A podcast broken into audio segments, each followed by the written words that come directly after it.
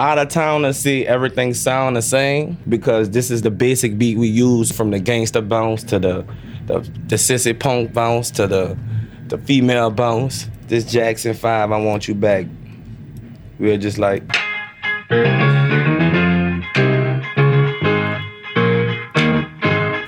that and we'll just add it with the roll call beat.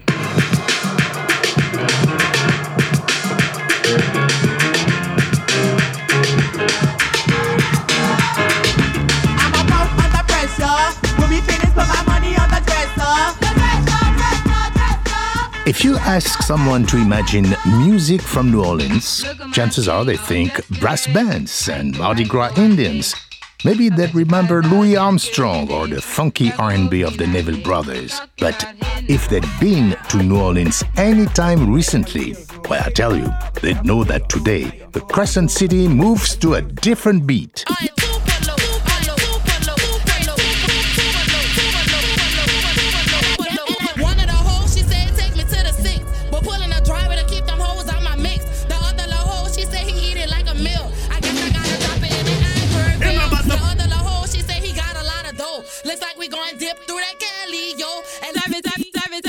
Drums, the snares, the claps, the roll call beat, the Cheeky Blakk beat, trigger man beat. We take all those beats, all put together in one big gumbo pot. You have a, a nice bounce song.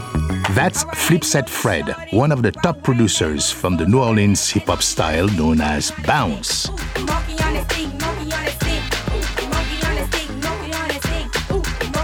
Emerging from black New Orleans clubs, bars, and block parties in the early 1990s, bounce quickly grew into a deeply rooted tradition of its own, one uniquely able to express the pleasures and pains of a community faced with violence, governmental failure, and natural disaster.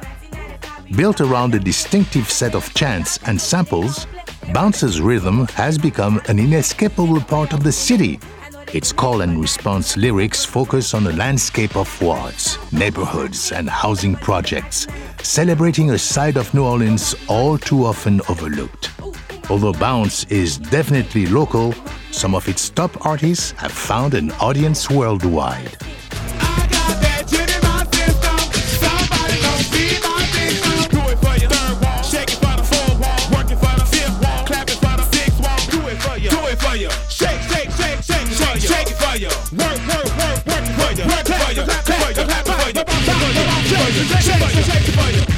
This is Big Freedia, a queer performer who has become the national face of Bounce. Famous for energetic live shows, she's appeared on tracks by Beyonce and stars in her own reality show. While a handful of bounce performers like Freedia, Mannie Fresh, Juvenile, or Lil Wayne have attained national success, few of their fans know the cultural tradition that lies behind their music.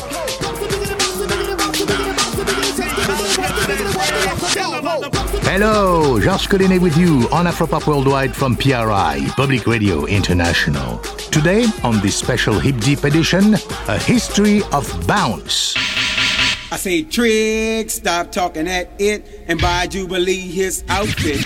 I want a white t shirt, some khaki pants, some all stars, and some money for the dance. I say, Trick, stop talking at it. Before there was bounce, there was hip hop.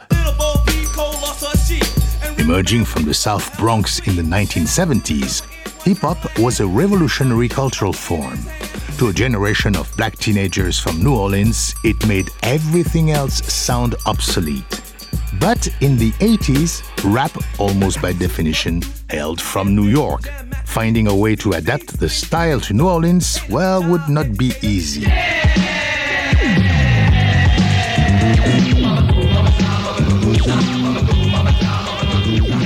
That's Slick Leo spinning live at the famous Theater Disco in 1983. Long before the city had rappers of its own, DJs like Leo played mixes geared toward the distinctive tastes of New Orleans audiences. But it was Slick Leo at the famous. We at home listening to him. He'll be mixing up some of the national rap, but he'll still be mixing the Michael Jackson, Mama C, Mama Simon, Marcus. Don't stop, don't stop, don't stop, don't stop till you get up. it would have you at your house if you're not going nowhere. He started going live at 11 o'clock. You sitting there with your tape recorder ready to press play.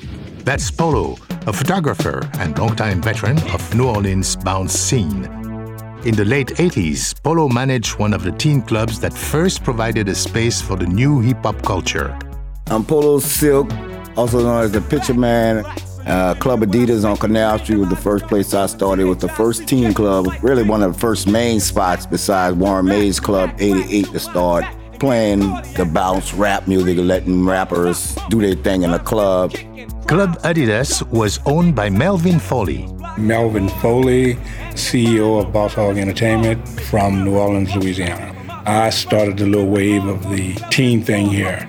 Teen clubs and high school concerts became a crucial proving ground for local rappers like the Ninja Crew, who you're hearing now. Well, basically, it was kids staged from anywhere from 12 to 18. The doors would open like about 7, we'd close for 12. We, you know, played all the hottest music. We only sold cold drinks, popcorn, and stuff like that. No liquor or anything. It was somewhere for the kids to go on the weekend. And then I started uh, bringing groups in. I had Salt and Pepper. I did them at the local high school, L.W. Higgins. Uh, I did two live crew at John Ehret. I started promoting bigger shows. I did Run DMC. I did NWA. Everybody who was hot back then, I you know I'd bring them in town. And uh, I had the local acts here open up. By the early 90s, local acts started putting out records influenced by the sounds of New York and Los Angeles. Let's hear Tim Smooth, one of the best of these performers, with the track Guts to Have It. Sit all of your rappers down and hand me a mic. And I'ma show you Sutton Brothers what a real rapper sound like. I don't dance like Hammer, sing like Patty, but I'm the example of a for real Mac Daddy. Artists like Tim Smooth made rap attuned to the national mainstream. Others like Gregory D began to carve out a path in line with local traditions, laying the groundwork for bounce. New Orleans, you know what time it is?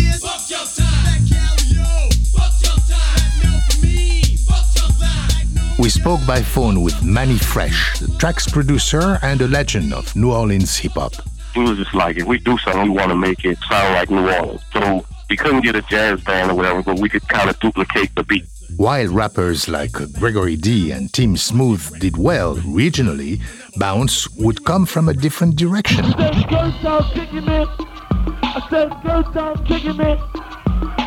Bounce is a music defined by its beat, and that beat comes from a remarkably limited number of sources. While some tracks are constructed from DJ Cameron Paul's Brown Beats, and others sample Voca Reduce roll call, the vast majority are built around the painstakingly dissected elements of a single track.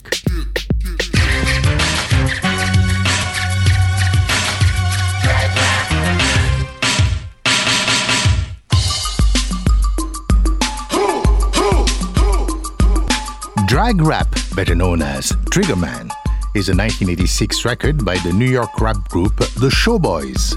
Here's Dr. Matt Miller, author of the book Bounce Rap Music and Local Identity in New Orleans. It's a 1986 song by a duo called The Showboys from Queens, New York. Was released on Profile Records. So it just became a kind of club sensation, and people from New Orleans just kind of put their hands on that record and said, Well, we like this, and we're going to work with this.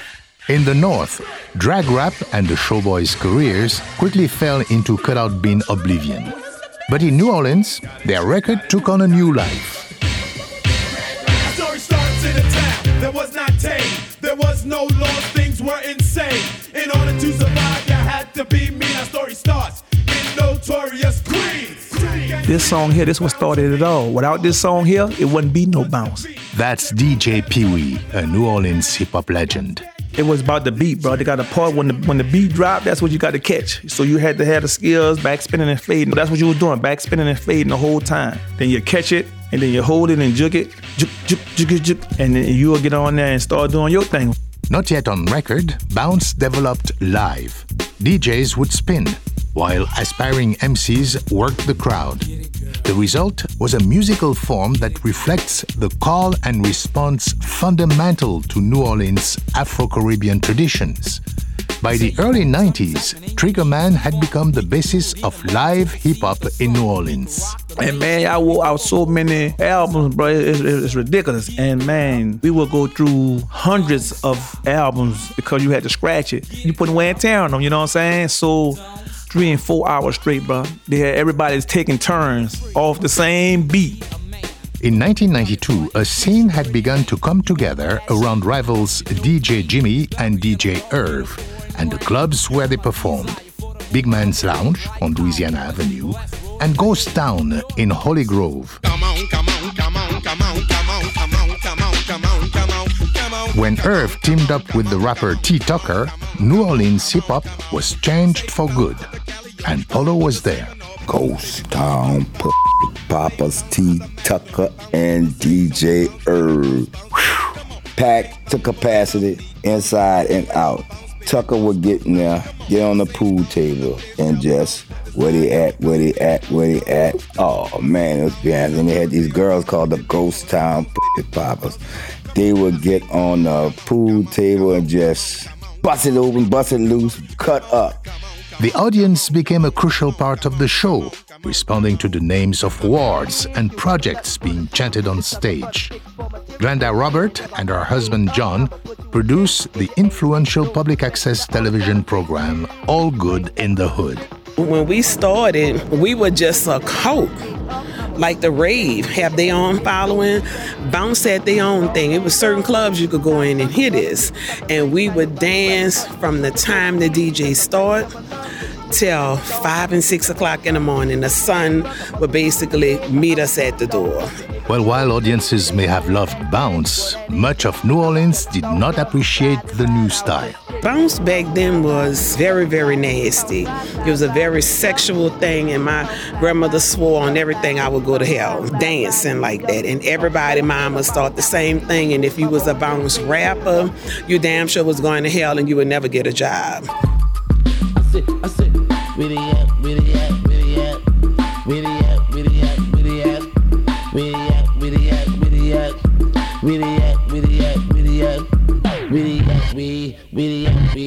they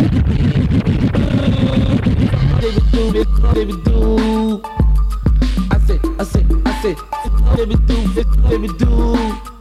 Where They At by T. Tucker and DJ Irv. As raw as it was, the tape sold out instantly in New Orleans, echoing from car radios and boom boxes around the city. And suddenly, a style you could only hear in a dangerous club from 2 to 5 a.m. was everywhere. Here's Matt Miller. It's deceptively simple, and it really speaks to the ways that kind of feel, kind of particular voice, are more important than the technical production. His vocal style was just kind of breaking it down to a raw level that was something that had never really been done on a rap record before.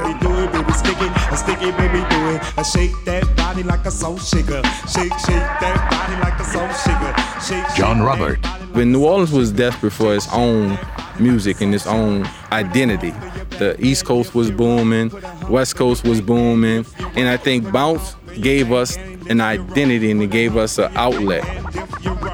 We spoke by phone to Alix Chapman, a professor of comparative women's studies at Spelman University. He says that a major part of Bounce's appeal was its embrace of the cultural geography of black New Orleans. Shake, shake it, shake it for your hood if it's all good. Shake, shake it, shake it for your hood if it's good. For. Yeah, you're right, it's all right. Yeah, you're right, it's all right.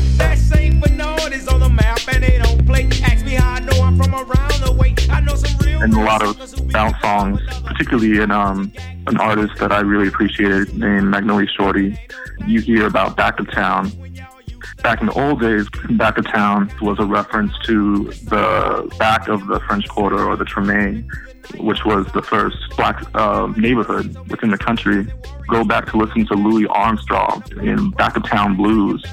There are these particular spaces and streets that are continuously referenced that are almost the inverse of the popular destinations that most people know, like the French Quarter, Bourbon Street.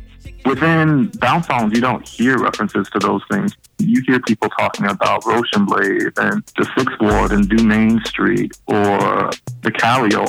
I'm not hit, man, juvenile daddy, yo. I'm the 15, flow. Biggity bounce for my boy, biggity bounce if you're hard. Cause we're some straight up gangsters from the 15 ward. So wave your hands if you're hard. Block parties in housing project courtyards spread the popularity of bounce. The biggest ones at projects like the Magnolia or the Calliope could attract two or three thousand people. Bounce, with its focus on places and names, became intimately linked to centuries-old neighborhood culture.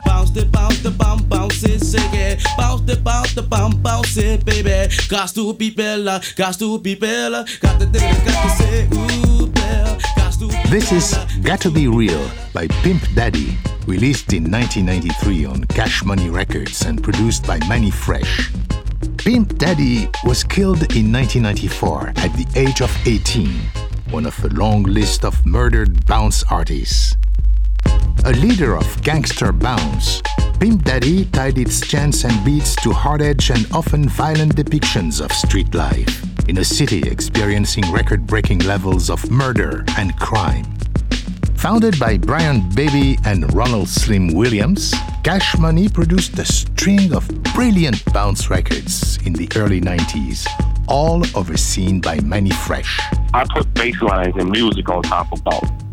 You know, and that, that's what kind of gave mine always that, that element that was a little bit different from everybody else. Like, you know, I was just like, okay, how do you get the masses to like this? Like, I get everybody from New Orleans, get it, how do we get it outside of New Orleans? Chillin' on the set with the fully automatic tech. Never was caught slipping, it's how I got my respect. Pop 'em up, pop 'em up, watch 'em bleed to death. You played with the tech nine and now you're taking your last breath. Now everybody's screaming to be the rulers. Among Cash Money's early stars was Miss T. Now let's face it, you're giving up your ass, you can't make it. We caught up with her outside a club called Shamrock. Legendary Miss T. Miss T was signed to Cash Money at the age of 14. 14 years old. I wasn't even supposed to be out there like that, like in the club. And they really thought I was like older because I looked at my body was like bam, bam, bam, bam. So I looked at older, older, older, you know. And uh, they found I was like 14, so they had to get permission from my mom. Once they got the permission and my mom and grandmother signed a contract, then I started recording with them. In songs like If He Don't Trick, Miss T switched between singing and rapping to tell true to life stories about the struggles of an unmarried teenage mother. We were telling stories. Like I had the story on. I know it's tough, but but you gotta stay strong, keep your head up because life goes on. And I was talking about me being a 14, 15 year old girl pregnant. You know what I'm saying? So a lot of girls related to me because I was like a reality rapper. Tough, but you gotta stay strong. Keep your head up because the life goes on. I got too bad by myself, thank God. Once a tiny scene in a few select clubs, by 1994, bounce dominated hip hop in New Orleans, forcing artists to choose between satisfying hometown crowds and reaching audiences beyond the city limits. local rappers that were not interested in doing a bounce type style felt like they were being squeezed out of their local market and obviously your local market should be your kind of first step towards building a career We spoke to the multi platinum rapper Mystikal, one of New Orleans' best known performers. He says that in the early 90s, the city's focus on bounce was stifling. I was at odds with bounce. I called myself a lyricist. That was, it wasn't working out. Lyrics wasn't trending at that time, not in this market. I had to go try to make it out of California, New York somewhere, you know, to be a lyricist. Mystikal worked to create tracks that would reference the feel of bounce while avoiding the genre's limitations. Y'all motherfuckers better get ready to rumble. Like gumbo. Slice on the bungle. Y'all motherfuckers ain't ready. Facing the most, get a conditioning committee and sharp as a machete. I still have to kind of find a way to be a nemesis of it, but still be to embrace it because I still have to use it and I still have to perform it and, and still get those fans too. Because they didn't want to hear anything but bounce. Shake your ass, watch yourself. It had a lot of like bounce terminology in there. Create a style sharp enough to cut straight through the bounce mark. You ain't saying bounce and. I really be throwing my words, then I'm jamming on the one. They ain't nobody but never bamming on the drum. Swift flip kicks landing from the tongue. More dramatic than Batman and Robin. As bounce grew more popular within New Orleans, it drifted further from the hip hop mainstream outside the city. I am the infamous, aka Cheeky Blakk, the mother of twerk, queen of the South. Artists like Cheeky Blakk, DJ Jubilee, and Magnolia Shorty were crucial, inventing chants, catchphrases, and fresh rhythms. Listen to Cheeky's track Twerk Something, which focuses attention on the hypersexual dance of the title while asking which gender truly rules the club.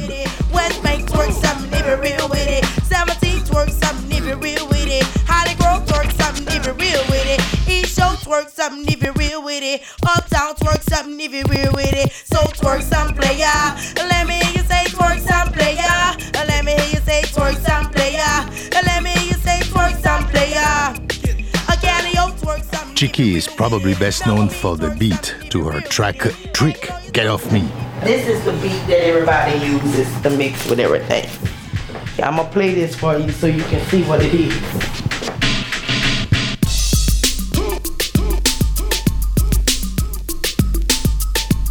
The track was a major step forward for Bounce. DJ Pee Wee. If you was a DJ and you didn't know how to scratch the trigger man for yourself, you, you put the Cheeky Blakk instrument on, and that was it. That took it over. So I love to do it scratching live, but once he did that, I ain't had to do as much. Cheeky remembers recording. Duck was on the turntables, Manny was on the produce and track part, and I was in the booth. Everything was live. That's us clapping. Actually, me, my little sister, and my little cousin. Boom. Mannie Fresh. Everybody in New Orleans flipped it over to the instrumental. This beat was like the blueprint to bounce.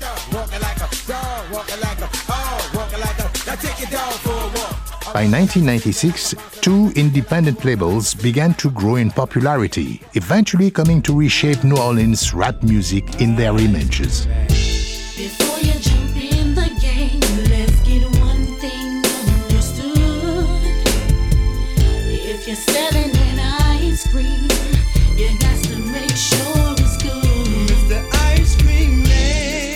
No Limit Records, started in Richmond, California by Master P and his two brothers Silk the Shocker and C Murder, all three grew up in New Orleans. Hit the block dressed in white with some baggage of balls, a pocket full of stones. Taking cues from West Coast rap, the brothers recreated themselves as gangster entrepreneurs, releasing CD after CD of rolling boasts and drug dealing legends.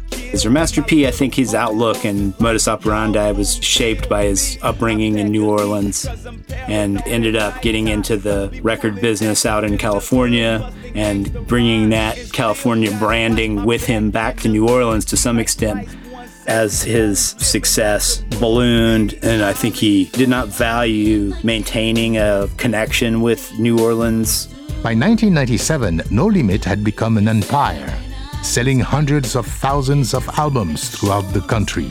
Despite its deep New Orleans connections within the city, No Limit was often seen as an outsider. Washington infrared on Sunday, they buck jumping. We on 17 stunting, the second line's coming. The hot girls out, the hot boys out. We in top of the line calls, uptown boys out. The same cannot be said for Cash Money.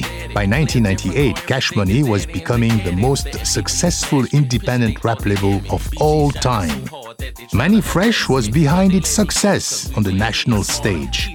Like Mystikal, he realized that the sound of New Orleans could be used to give its artists a distinctive identity. I've always been striving for something bigger. Like, you know, the early stages of bounce, like, we couldn't leave out of New Orleans with that. We would go, like, one place over, like, Baton Rouge, and they would not get it. So I was going, like, how do we make them understand it? I get New Orleans, but I'm like, I want more than New Orleans. You know, I was really striving from day one to be like, hey, I think the whole planet is going to like this. As Cash Money broke out of New Orleans, selling millions of records nationwide, they maintained a performance style born out of bounce. I'm a DJ before anything. A lot of my songs are based on just the DJ experience. So I'm always reading the crowd. You know, if I drop something and the crowd responds to it, I'm going, well, how can I make that a record?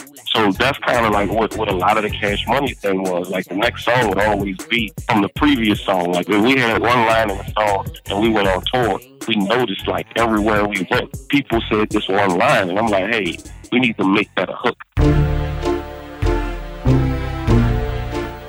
Listen to Cash Money rapper Juvenile's massive hit, Back That Thing Up, a song that soundtracked a nation's middle school dances and pay attention to how Manny keeps the feel of bounce while tying it to a string melody. Cash money records taking over for the 99 in the 2000. Girl, you with some yeah. Guy, make it spend cash, yeah. Last, yeah. Girls proud with yeah. They mad, yeah. You could ride in the jag, yeah. With that, yeah. You could smoke a fire bag, yeah. A grass, yeah. Got money I can flash, yeah. And trash, yeah. I'm a bitch, I'm a player, yeah. Gun spray, yeah. A clear head, flipper, yeah. Grey Billy, yeah. Like I be slinging wood, yeah. I'm out the hood, yeah. Let it be understood, yeah. It's all good, yeah. Got a dance, give me loud, yeah. On the hard, yeah. Smooth here, broad, yeah. I want to draw, yeah. Hope you can do a trick, yeah. On the stick, yeah. You claiming you want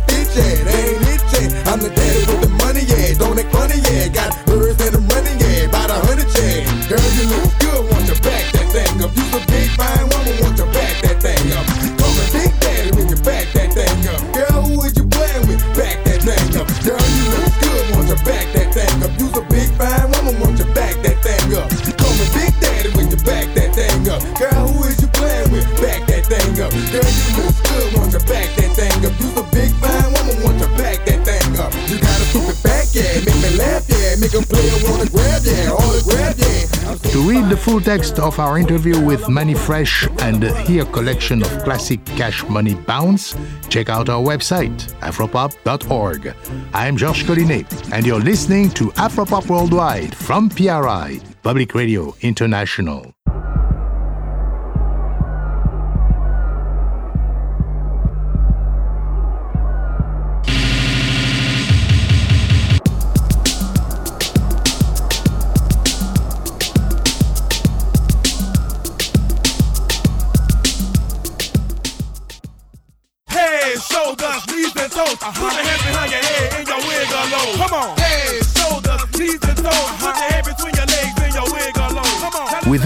Orleans, Cash Money and No Limit had an oversized impact, diverting attention away from bounce and towards mainstream rap. Despite this, during the late 90s, bounce continued to evolve as a resolutely local style. Ignored by radio and abandoned by the independent labels it had helped create, a new generation of artists like Fifth Ward Weeby, Gotti Boy Chris, and Tenth Ward Buck pushed bounce faster and harder. Many of these performers came up through a network of teenage dance crews. A wave of new DJs began to enter the scene, building on the innovations of pioneers like Mannie Fresh and DJ Irv. They used new technology to reshape the sound of bounce.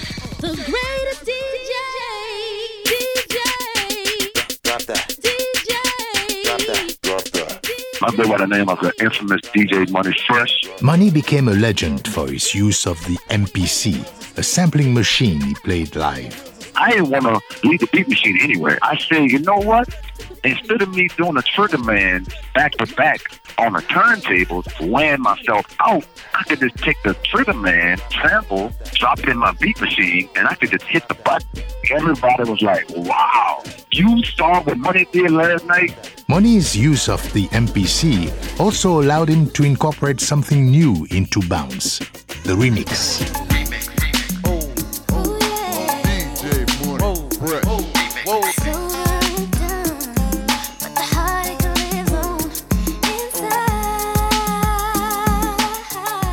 While DJs have been mixing popular songs with the Triggerman beat live since the beginning of Bounce, DJs like Money Fresh, DJ Duck, and DJ Black and Mild transformed the practice.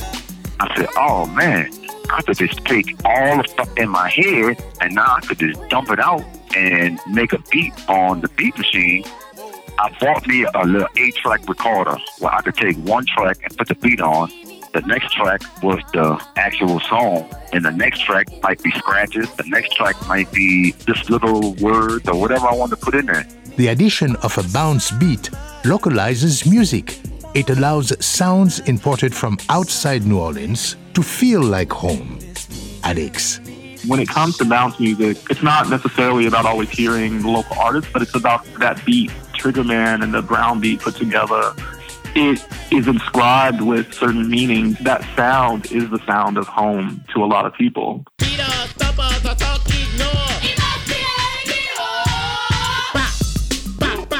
In the late 90s, a new factor increased the divide between bounce and hip hop in New Orleans. John and Glenda of the television show All Good in the Hood. Gay artists began to do bounce music, and the hip hop industry was dead set against gay artists. Me, myself, I wasn't against gay artists, but I was afraid of putting them on TV. But she was fearless with it. She told me, We're gonna put them on TV, and it's gonna be that. We didn't want to hear that, you know, I shot you, I kill you. When we come out, we don't want to hear all them problems. We leaving problems. The bounce artist that's giving us something we want here. Shake that ass, get on your hands, hit the wall hole. That's what we want. While queer performers have had a long history in New Orleans, few seize the mic with the force of Katey Red. An openly transgender woman from the Melpomene Project, Katey was signed to the influential label Take Fo' by DJ Jubilee in 1998. You're bugging me, and you're ugly.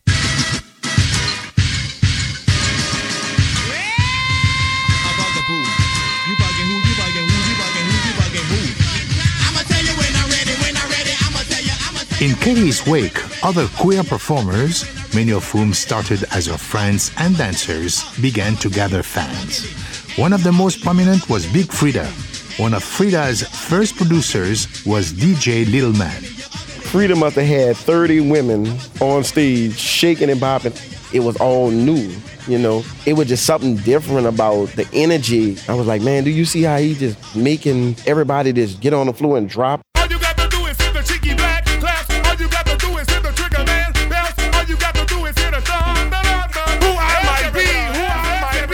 Performers like Freedia and Katey fought for their place in the bounce scene.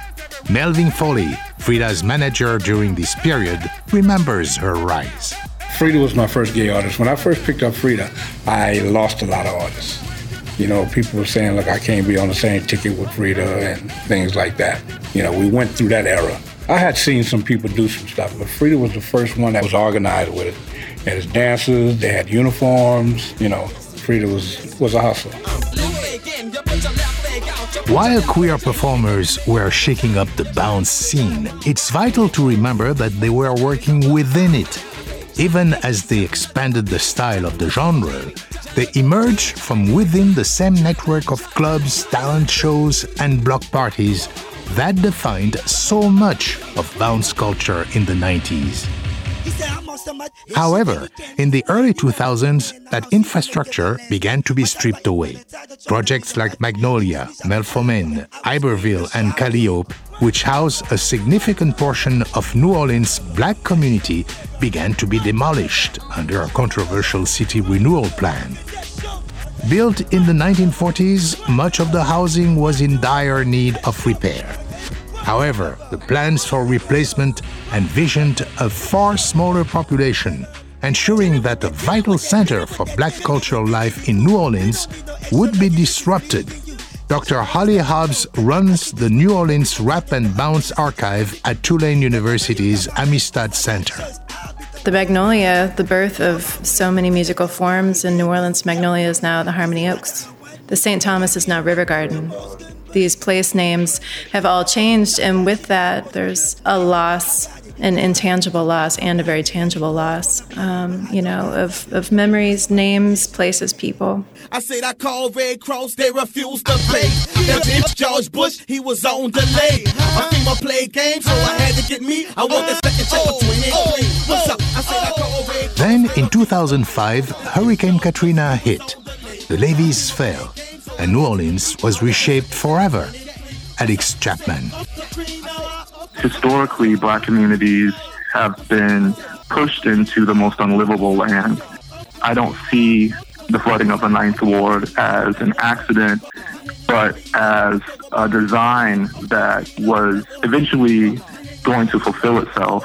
A lot of these spaces within a generation have disappeared because of displacement, not necessarily having to do with Katrina, but the context of removal and destruction of housing that in some cases was undamaged after the storms, but how it was used as a pretense for making sure that working class and poor black communities could not return. For Katrina, people were already dealing with this loss of community because of 1990s Clinton era social welfare reform, because of the growth of mass incarceration. These communities are in many ways the canaries in the coal mine. Stop pulling that, still about that rat attack. Even after Katrina City don't want us back. The displacement of over 200,000 New Orleanians after the storm put life on hold. Houston, Dallas, and Atlanta quickly became epicenters for the black communities displaced by Katrina. Bounce, which has soundtracked so much of community life, assumed a crucial role.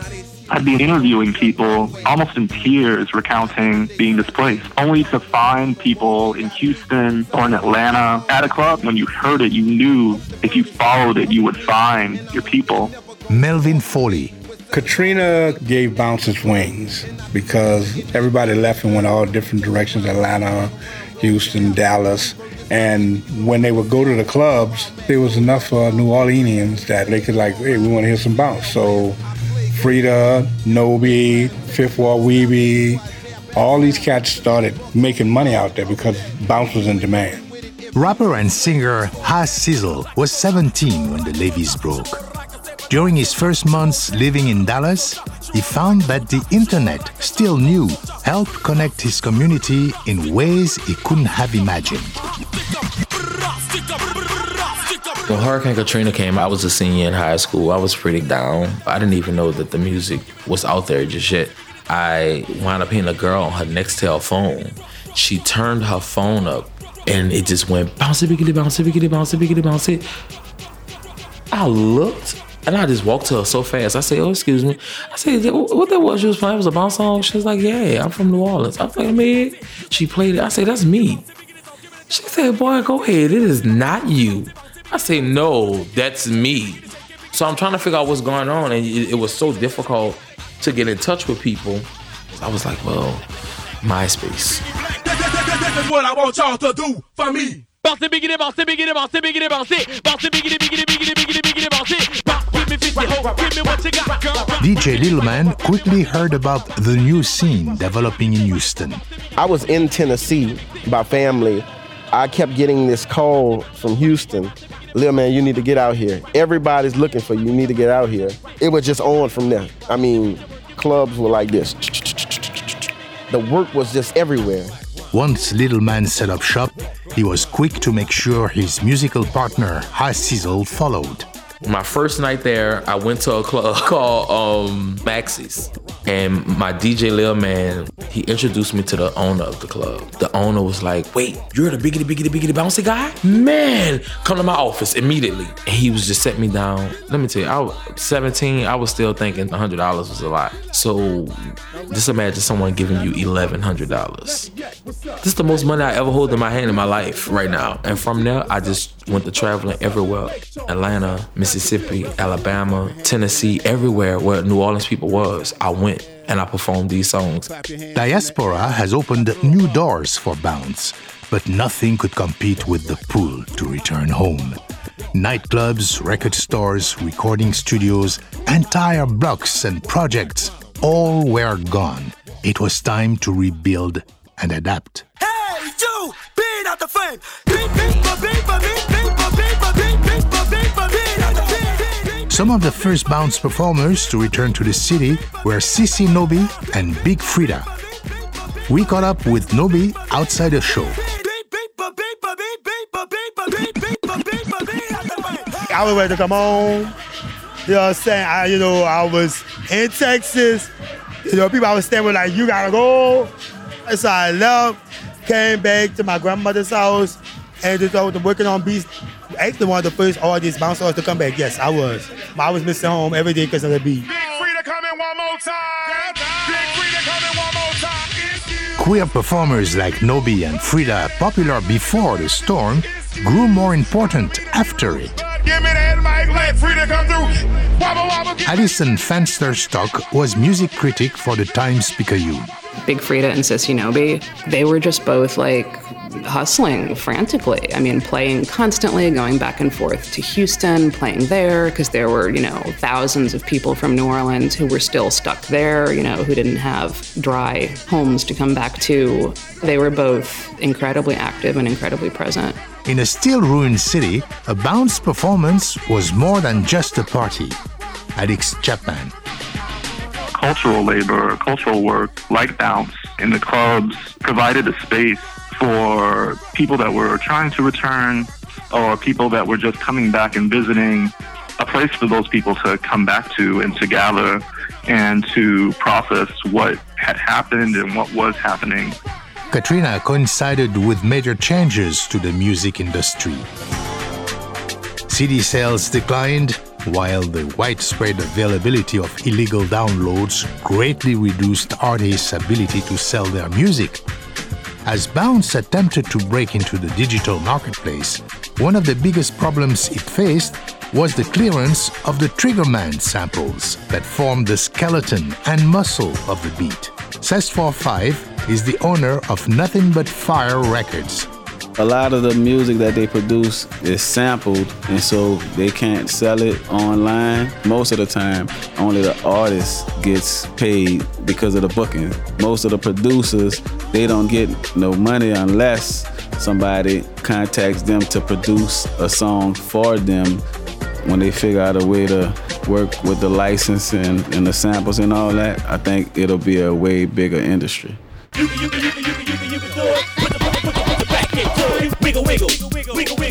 The same technology reshaping the economics of Bounce also accelerated its sound. Samples grew shorter, faster, and punchier. Bounce had entered the era of chopping. Chopped is kicky picky picky picky break it down bum bum bum bum bum bum. That's chop. They could take one sentence and make that out a whole song. DJ Bleza, a producer who rose to prominence in the early 2000s. When I came on the scene, that's when the editing became popular. You would record all the vocals and you'd go through and filter down and make a song from one word. The producer is the song.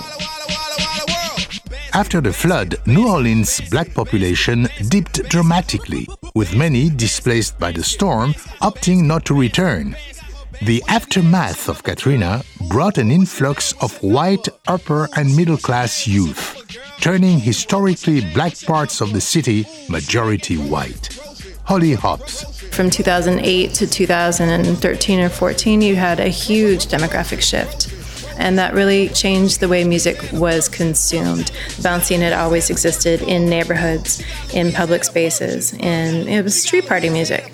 And then it moved into white clubs through 2009 to 2011, and then really kind of took up residence in the Bywater. I'm Jay Pennington, aka Rusty Laser. DJing abroad, Jay discovered that audiences totally unfamiliar with Bounce responded immediately. When he returned after the storm, he worked to find opportunities for the bounce rappers he loved. Katrina happened, and artists like Big Freedia and everyone really stepped into prominence. The town got smaller overall, and you could actually talk to people across cultural lines, whereas before you were just checking stuff out. If you went into another community, now you could like actually interact and communicate.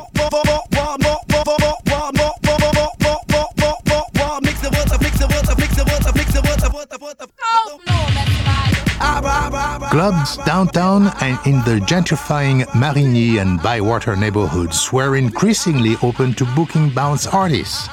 They had previously performed almost exclusively in black neighborhoods uptown and on the West Bank.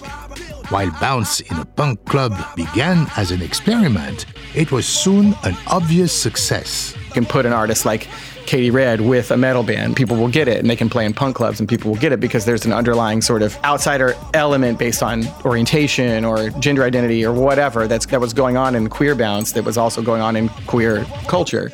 A tipping point was the Sissy Sweethearts Ball, a Valentine's Day show featuring Big Freedia, Sissy Nobby, and Katey Red at One Eyed Jack's, a major rock club in the French Quarter. Alison Fensterstock booked the show. We decided to try to put on a show with all of them. Called it the Sissy Sweethearts Ball, and we had no idea what was going to happen. It sold the f- out like immediately. People were so excited to see that show, and it was, I think, especially because it was, you know, Katey being transgender and Freedia being genderqueer and Nobby being gay and being very like out and proud and weird and gorgeous, and you had this whole crowd of like rock and roll kids to see these amazing three personalities who had grown up like gay and black and poor in New Orleans. And it was kind of an amazing synthesis. Rusty Laser began to tour with Big Freedia, taking a genderqueer, hyper energy thread of bounce out of New Orleans and into the media frenzy of New York City. The first couple shows we did were New York City with a bunch of punk bands and writers from all kinds of magazines that ended up helping us out a lot later who were there just to like get rowdy and go crazy and it really like paid off almost instantly. Yes, you want some more? Drop it hot potato style. Drop it hot potato style. Drop it hot potato. Drop it hot potato. Drop it hot. Touring these expanded routes, bounce artists began to catch the eyes and ears of global minded DJs like Diplo, Schlacht of Bronze, and Dre Skull. Listen to the way that Nicky Da B translates the energy of bounce to a track without its trademark samples on Lights Off, his collaboration with German producer Schlachthofbronx, released shortly before his untimely death in 2014.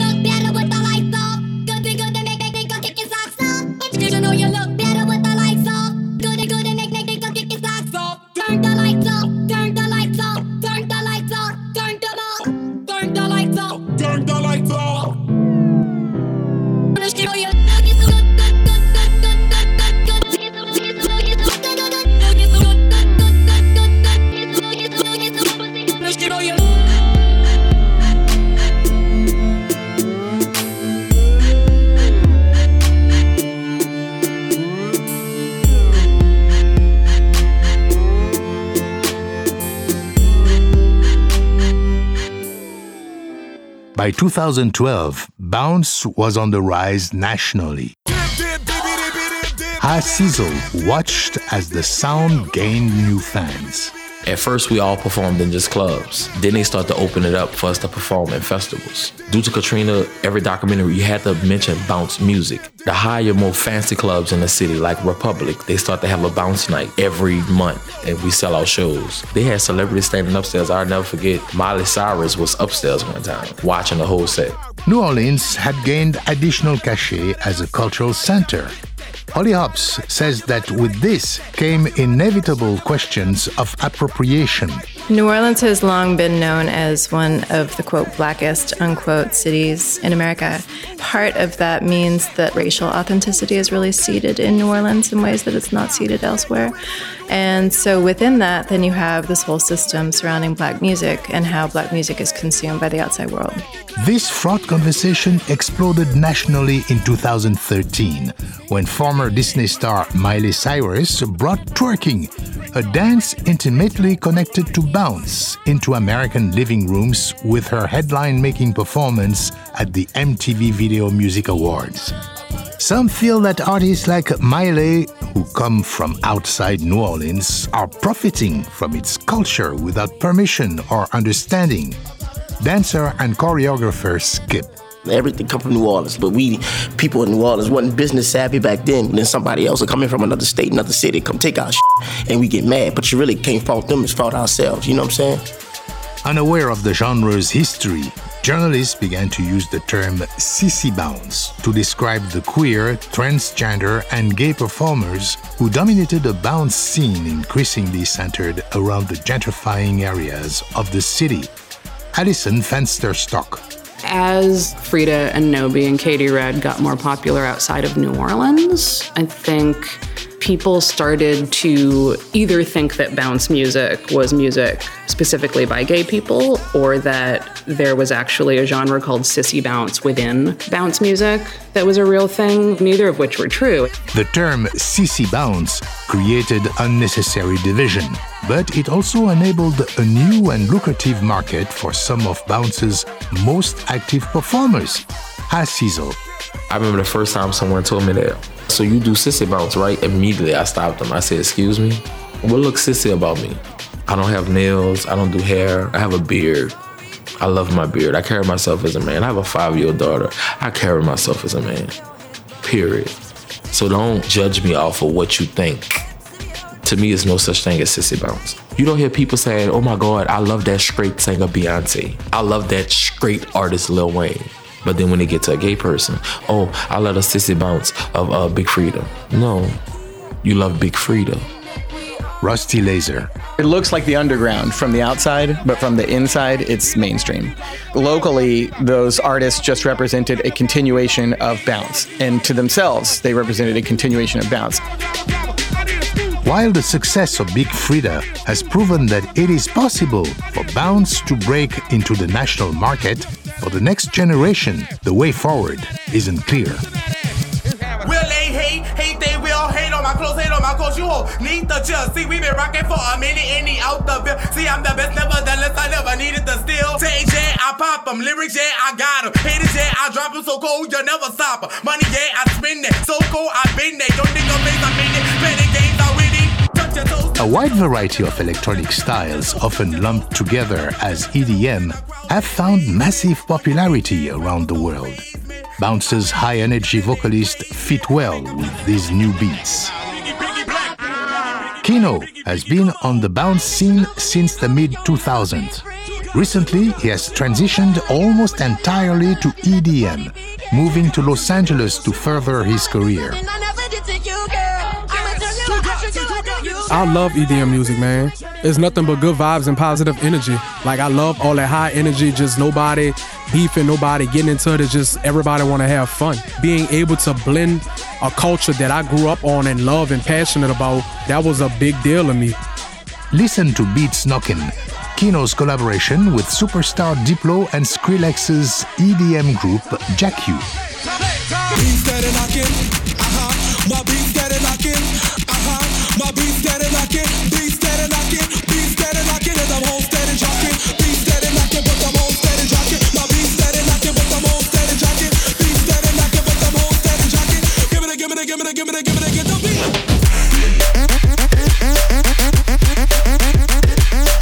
In recent years, female artists have increasingly taken the lead.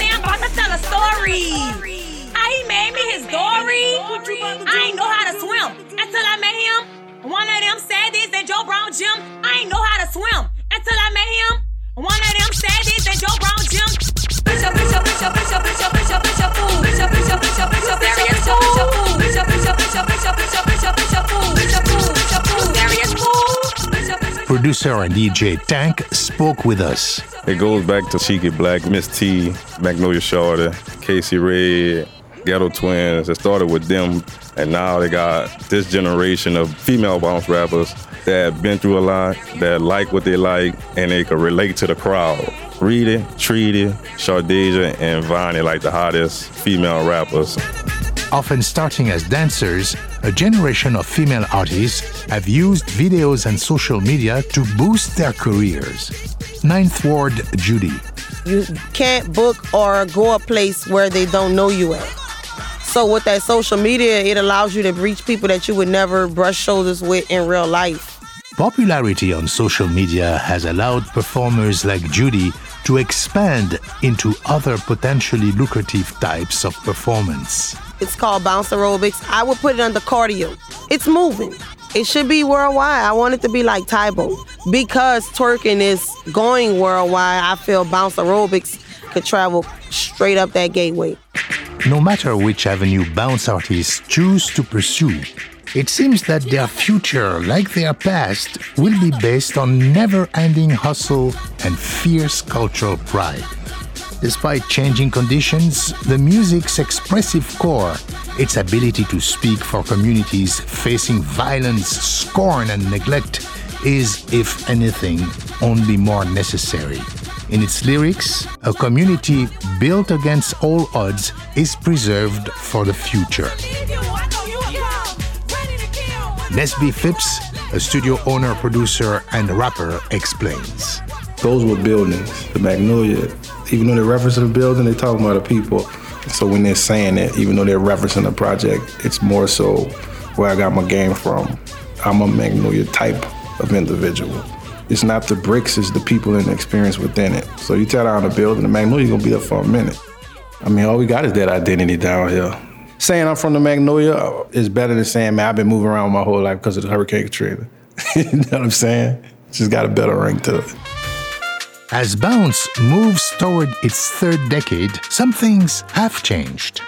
A music once seen as a brash interloper has slowly been embraced by the cultural institutions of the city itself. Bounce's newfound reach has given its performers and fans a new kind of self understanding, a sense of their place in the broader world. We don't have attractions like Eiffel Towers and Space Needles and stuff like that. We got things that can only be produced by everyday people, from the rhythms to our, our patois, our flavoring in the food. New Orleans was the world, and now they're able to see themselves better. This is what we look like to other people. Like you guys are our mirror. Before we just looking at each other. In a nation reeling from changing economics and political turmoil, one in which more and more Americans feel left behind, Bounce's tenacious focus on creating community, its ability to see meaning where others saw nothing, feels more important than ever.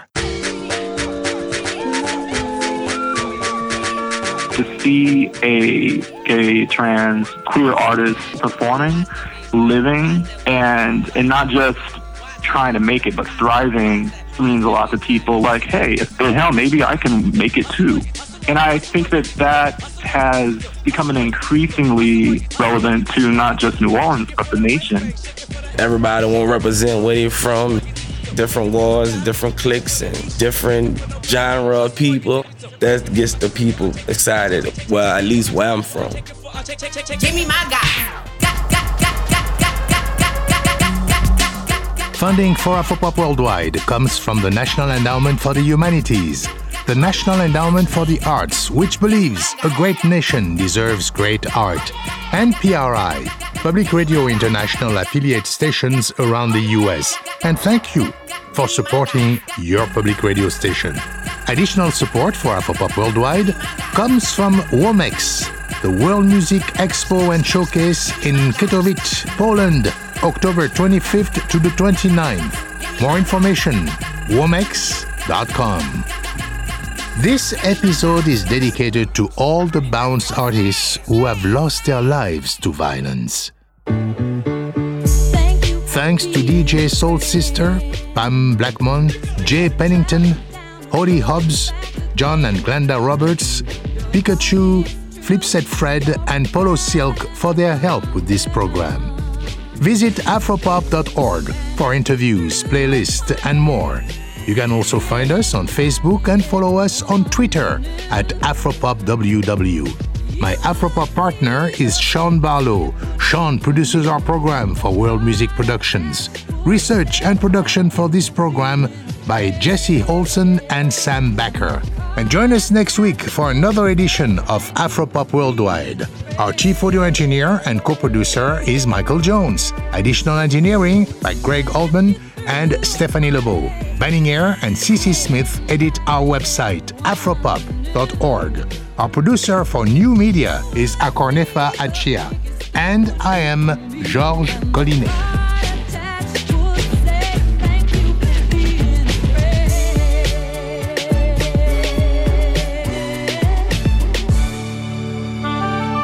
PRI, Public Radio International.